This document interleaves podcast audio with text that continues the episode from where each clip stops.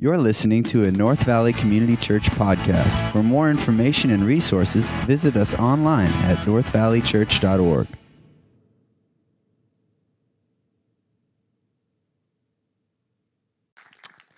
Well, let's do this. Um, this morning, I talked to you about the what we're going to be getting into is we're going to learn from God's word what not to do with power and wealth. The truth is, out of 7.1 billion people in the world, by the world standards, you are very, very wealthy. If you have food in your fridge, according to the world standards, you're very wealthy. If you have clothes on your back, you're very wealthy. If you have more than one pair of shoes, by the world's standards, you're very wealthy. I heard one dad, uh, a husband, laugh. I'm sure he was thinking, "My wife's got like a hundred pair of shoes in the closet." Um, if you have a roof over your head and a place to sleep each night, you're wealthier than 75% of the world. So, you know, this summer we're taking a mission trip to the Dominican Republic if you're interested, last minute opportunity, you can talk to um, Corey Batorsky. He's leading up the trip, but the trip's going. Everything's going good. Those kids are, by the world standards, poor. They don't have a roof over their head. They don't have shoes. They don't know where they're going to get their next meal. Those kids are poor.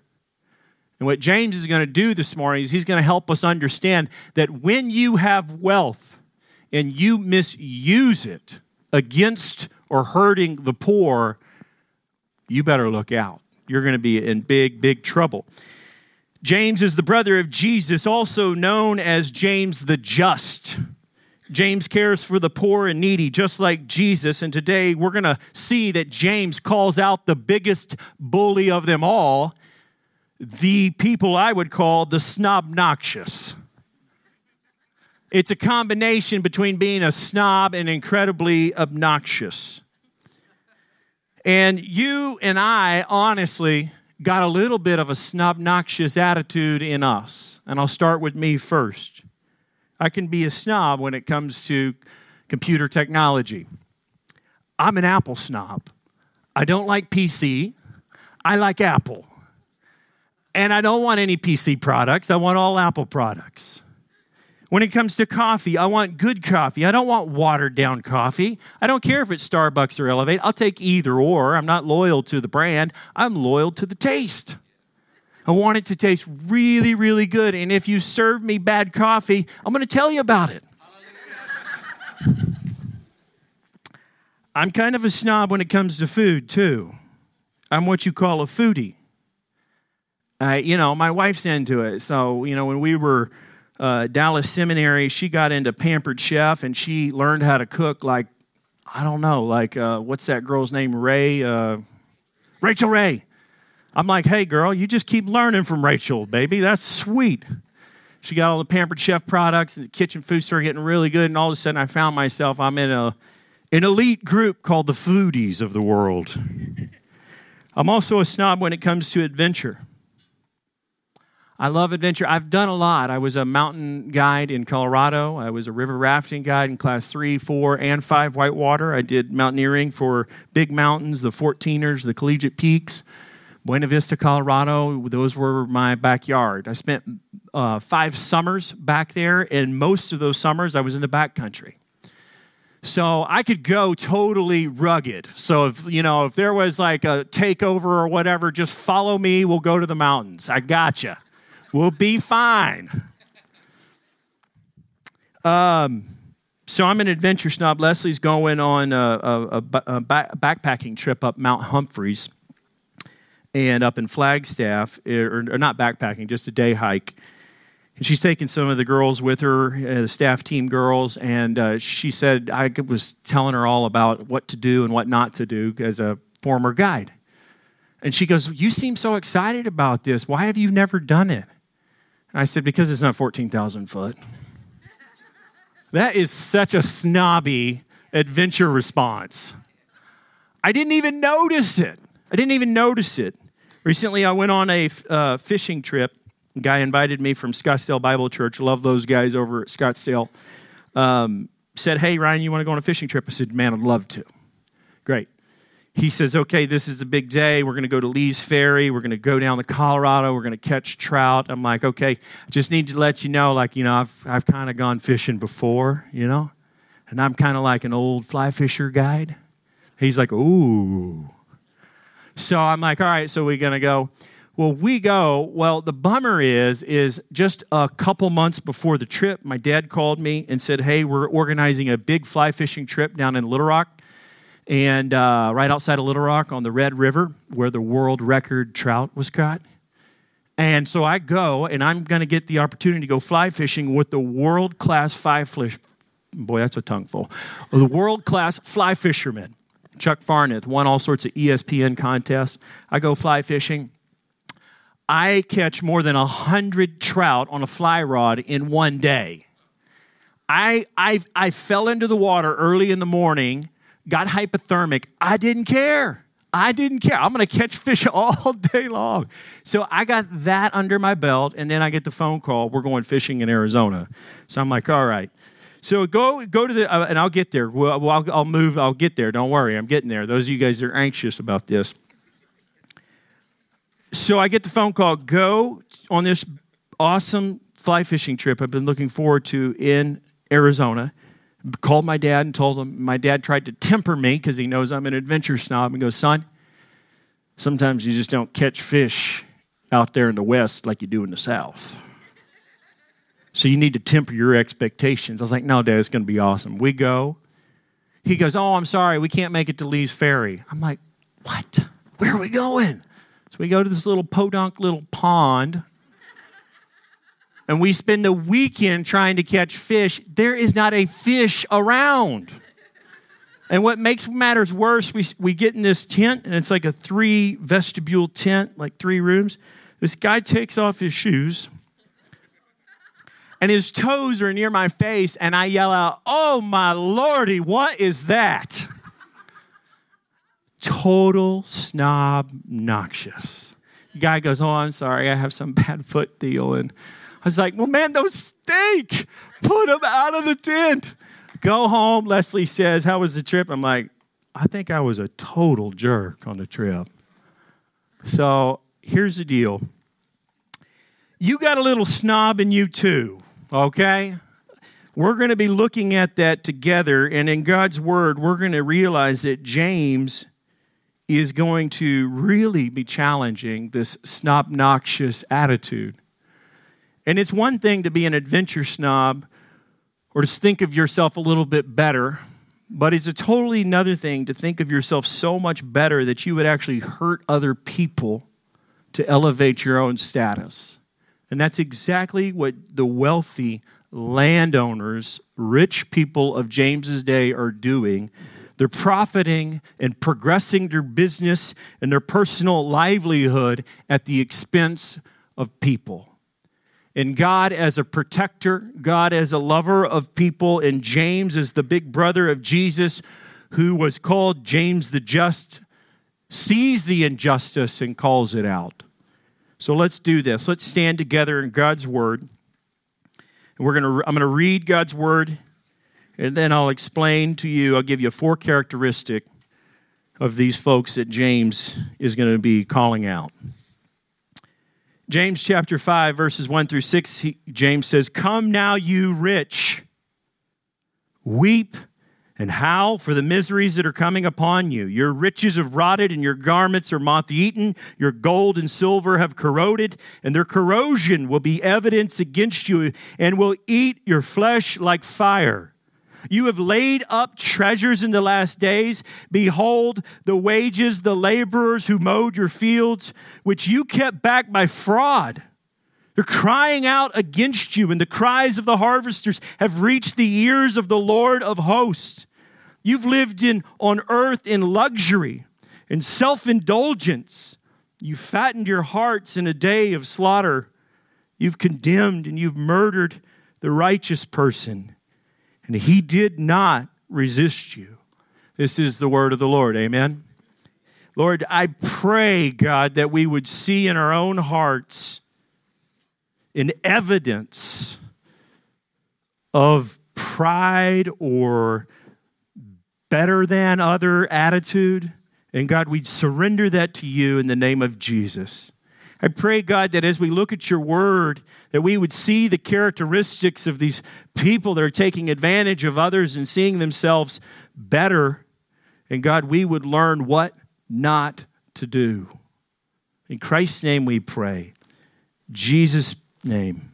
Everybody said, Amen. Four characteristics of snobnoxious people.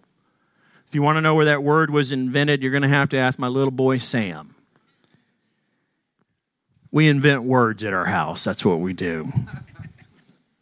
Four characteristics of snobnoxious people. Come now, verse 1. Come now, you rich, weep, howl for the miseries that are coming upon you. James acts like a father and he says, Come here right now. You ever heard that before? When somebody's in trouble, come here now. That's what James does. And he says, you, are going to have to weep, howl for the miseries that are coming upon you.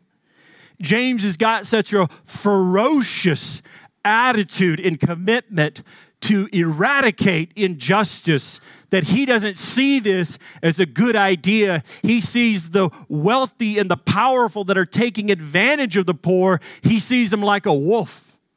And James is like the shepherd who carries a stick, and he's going to play whack a wolf. There's three kinds of people in the world. Choose what you want to be a shepherd, a wolf, or a sheep. The more you grow at North Valley, we're going to teach you how to be a shepherd and care for people. The other day, I was at Elevate after church, sitting there, and this girl who was obviously handicapped, she couldn't walk straight, and she walked incredibly distracting for everybody around. And the mother put her arm around her, this disfigured, disabled child, and they walked to the movie theater.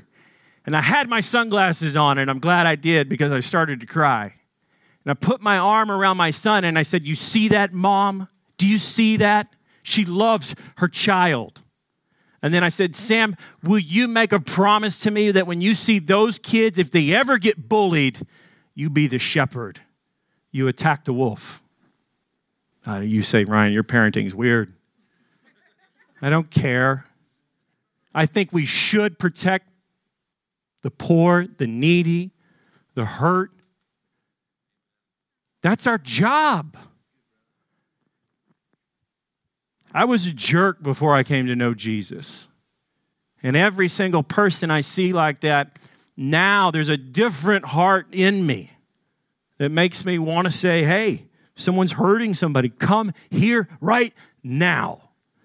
I'm going to make you weep. I'm going to make you howl. I'm going to make you feel misery. James is the just. Weep means to cry, to call. Call the ambulance if you need to. You guys got to wake up, man. You can go hit that coffee. If it's not any good, just tell Tristan. He's in charge of guest services.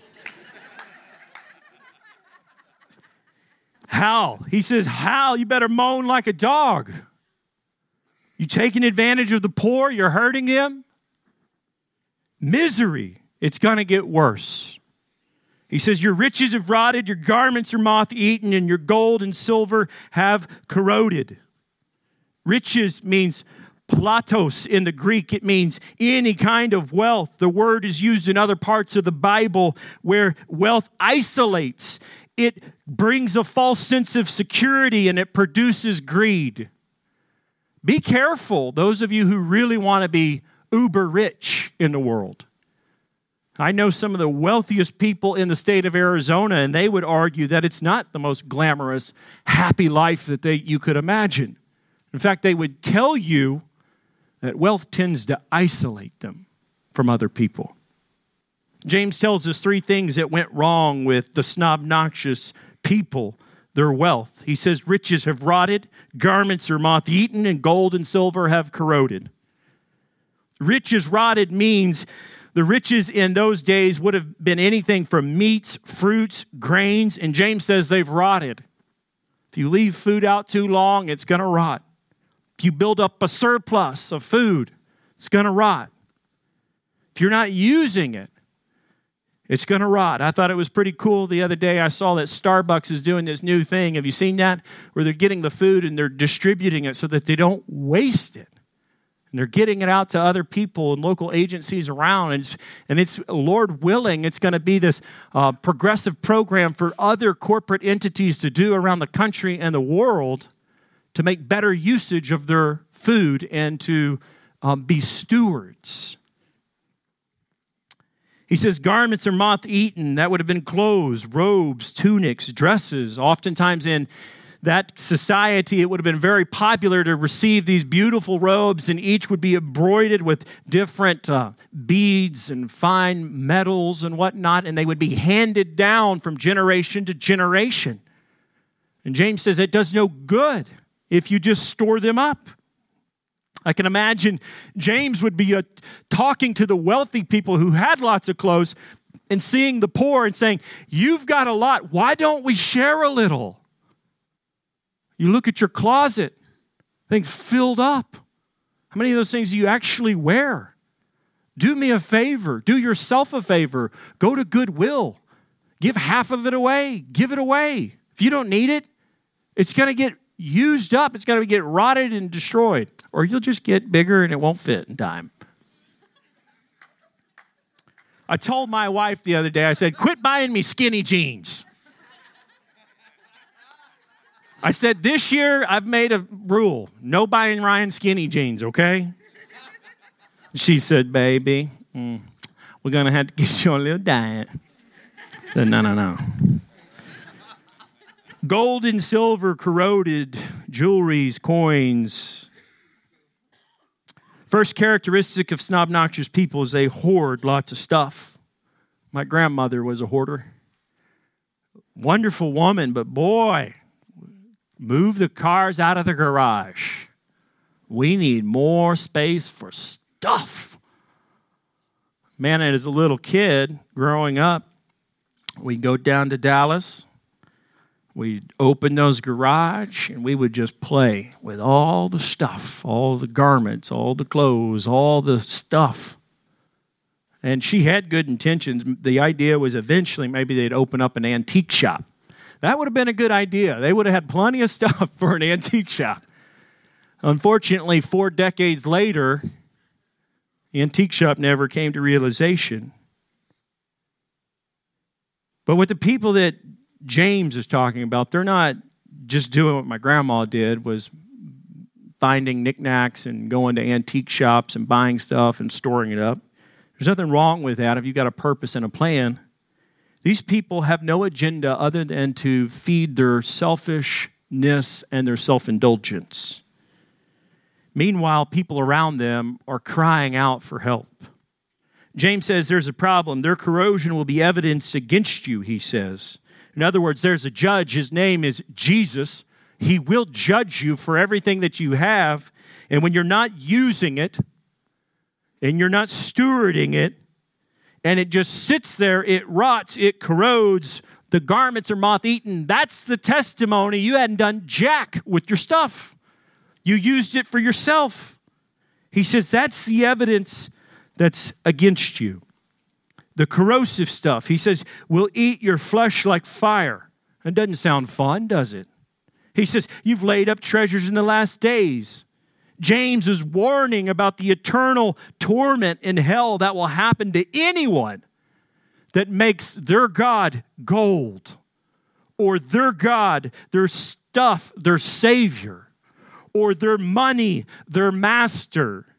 James is echoing Jesus' teaching to say, if money is your master, you don't know Christ. If gold is your God, then you don't know God. If stuff is your Savior, you don't know the Savior. You ever seen Lord of the Rings? Sméagol. He's that hobbit that finds the ring of gold and he falls in love with it. He calls it his what? He ends up killing his little hobbit buddy. And over it, he, he feels guilty and he runs into a cave and he hides there in the cave and he turns from a hobbit to a hideous beast. That's exactly what money will do if you make it your master. You will turn hideous. If gold is your God, you'll, you'll end up like Sméagol. We went to Flagstaff not too long ago, and uh, you ever been to those lava tubes? We were in those lava tubes. Don't worry, guys, those of you that don't understand, uh, but the lava wasn't flowing, you know. They were empty. And uh, we were in those lava tubes, and I pretended I was Sméagol. And, and my kids are like running around in, in there, and I could see the light peering down, and I said, and my kids start running around, ah, Mom, Sméagol's here. Hoarding is a sign of greed, it's not a sign of generosity. I told you recently that as Christians, let's live countercultural. Let's live different. That's what James is calling you to do. Let's kill greed. How do you kill it? You be generous. Hoarding is a sign of carnality, of your fleshliness. It's not a sign of your Christianity. Hoarding is a sign that there's something wrong on the inside. You're trying to get your needs met with stuff, and the only one that can meet your needs is the Savior. Jesus taught on the correct usage of wealth. He says, Do not lay up for yourselves treasures on earth where moth and rust destroy, where thieves break in and steal, but do this lay up for yourselves treasures in heaven where neither moth nor rust destroys, and where thieves do not break in. For where your treasure is, that's where your heart will be, Jesus said. So, how do you lay up for yourselves treasures in heaven? You give, you serve. Yesterday, I received an email from a, my old Sunday school teacher. Bless his heart. Because he put up with Ryan when he was a, a punk little kid. And uh, he's been investing in the ministry at North Valley for some years. He gives $2,000 a month. He's an oral surgeon. And that's above and beyond his regular tithes and offerings at his local church. And he hit his uh, four year or five, almost five year commitment to myself and my family in this church. And I called to and tell them, hey, thanks for, for doing this. Um, I want to pre- I appreciate you so much. And uh, if you, you've done it, I just spent time praising them and giving them thanks. I said, if you choose to stay on, I'd love to talk to you about strategic opportunities. This next year is going to be really a transitional year for the life of North Valley. We are in a movie theater, we're paying rent there, and we've taken on a mortgage. Your money could be used. And he shot me an email right back and goes, Hey, Ryan, you guys use the money however you choose to. I love serving and I love giving. I'm happy to be a part of this as long as, Lord willing, God will enable me with my wealth. How do you fight greed? Be generous. Number two, second characteristic of snobnoxious people is they you'll see that snobnoxious people take advantage of others Verse 4 Behold, the wages of the laborers who mowed your fields, meaning they did the work. But look what it says, which you kept back by fraud. What makes it fraudulent is that somebody did the work and somebody is not getting paid. James is drawing attention to a scandalous practice of the rich against the poor. It's not just withholding wages, it's even stealing from them. Why is that so important to pay the laborers? In Deuteronomy, God's word says, You shall give him his wages on the same day before the sun sets, for he is poor and he counts on it, lest he cry against you to the Lord and you be guilty of sin. God's word always protects the powerless. God's love, God's fatherly, shepherding, powerful character nature is that he loves his people and he gets turned over backwards to see injustice. These people were fraudsters. These obnoxious, wealthy people were fraudsters. They kept money that they should have been paid. You ever heard of a guy by the name of Bernie Madoff? Probably one of the story of the biggest fraudsters ever to ever touch American history. He kept back millions and millions of dollars, created this entire Ponzi scheme to take people's money. And today he's in prison. And as a result, he and his family have been labeled America's greatest fraudsters. His son uh, ended up committing suicide just two years after Bernie was locked up we get this idea that if we have more, we'll be happy. But when money is our master and gold is our God, we're going to find out that we turn into this hideous Sméagol like heart that is absolutely to God and to others snobnoxious, completely offensive. James says, God hears the cry of the injustice. He says, They're crying out against you, and the cries of the harvesters have reached the ears of the Lord of hosts. That phrase, Lord of hosts, is a title emphasizing God's all encompassing reign over every physical and spiritual power in creation. It occurs 240 times in the Hebrew scriptures. The third characteristic that we're going to see of snobnoxious people is that they overindulge themselves. Verse 5 You've lived on the earth in luxury and in self indulgence. Here's what you've done you've fattened your hearts in the day of slaughter. Three things I want to point out to you. Number one is self indulgence. Self indulgence isn't always bad, but if it defrauds the poor or it violates your own body, meaning overeating or over drinking, to the point of drunkenness, as these folks were doing, it's wrong. We're overeating to the point of gluttony, it's wrong. He says, You fattened your heart. Means that literally means that you stuffed or you force fed yourself like an animal. So, a pretty, pretty hideous description. Remember when I told you when money is your master, when gold is your God, or stuff is your Savior?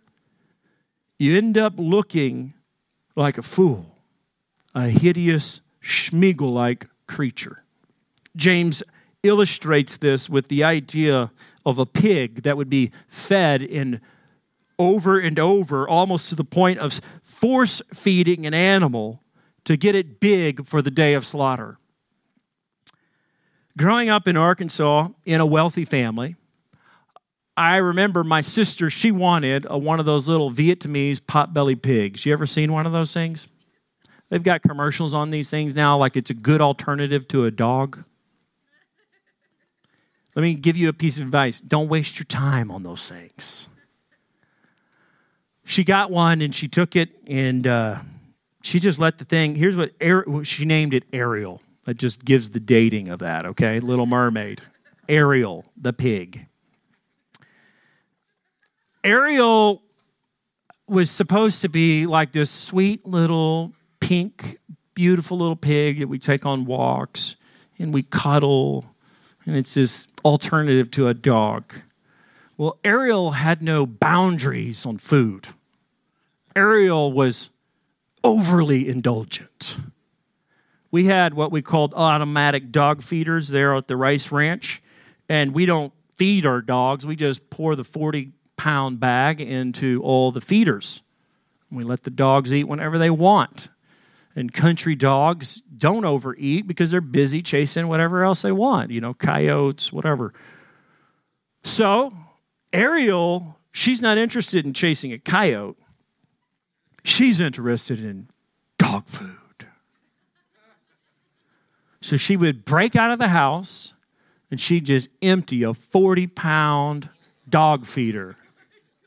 Little Ariel turned from this cute little sweet pig to this fat, overgrown, terrible, disgusting, hideous creature we pretended was a Vietnamese pot-belly pig. The thing got so big, one day I walked downstairs and I said, Call the vet. Something's hanging out the backside of Ariel, and it looks like her guts. Bad visual picture. She ate so much, her intestines came out the backside.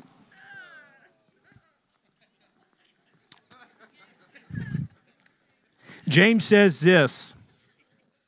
Hey, he says this the snobnoxious, they're overindulgent. They indulge to the point that it hurts others, it hurts themselves. They fattened your hearts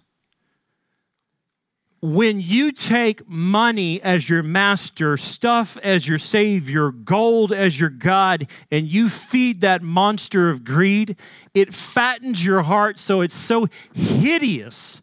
You don't want to look at it. You don't want to think about it. And that's why so many people wind up in deep levels of depression, anguish, and misery. And James warns against this and we act like the Bible doesn't have relevancy sometimes upon our lives. And I would slap your face with the Bible to tell you this thing is incredibly relevant. Some of you are not coming back to church. Well, we have a growth problem anyway. No, I love you. I love you. God loves you. God hates greed. God hates it when people take advantage of other people, and He's giving you a visual picture of how horrendous it is when you make gold your God. Seven ways to not overindulge. 1 Timothy 6 17 through 19. Incredible passage for the wealthy. Let me hear, let me, let me, hear me when I say this. God's word does not advocate a poverty theology. God loves the rich, God loves the poor, God loves people. But if you use your power and your wealth to beat down others, to elevate yourselves, God has a massive problem with you. So, how do you handle wealth? How do you handle your riches? And please hear me on this. Don't sit there and say, I'm not rich. Excuse me. By the world standards, you are. Please go on a mission trip. Please see the kids that have nothing.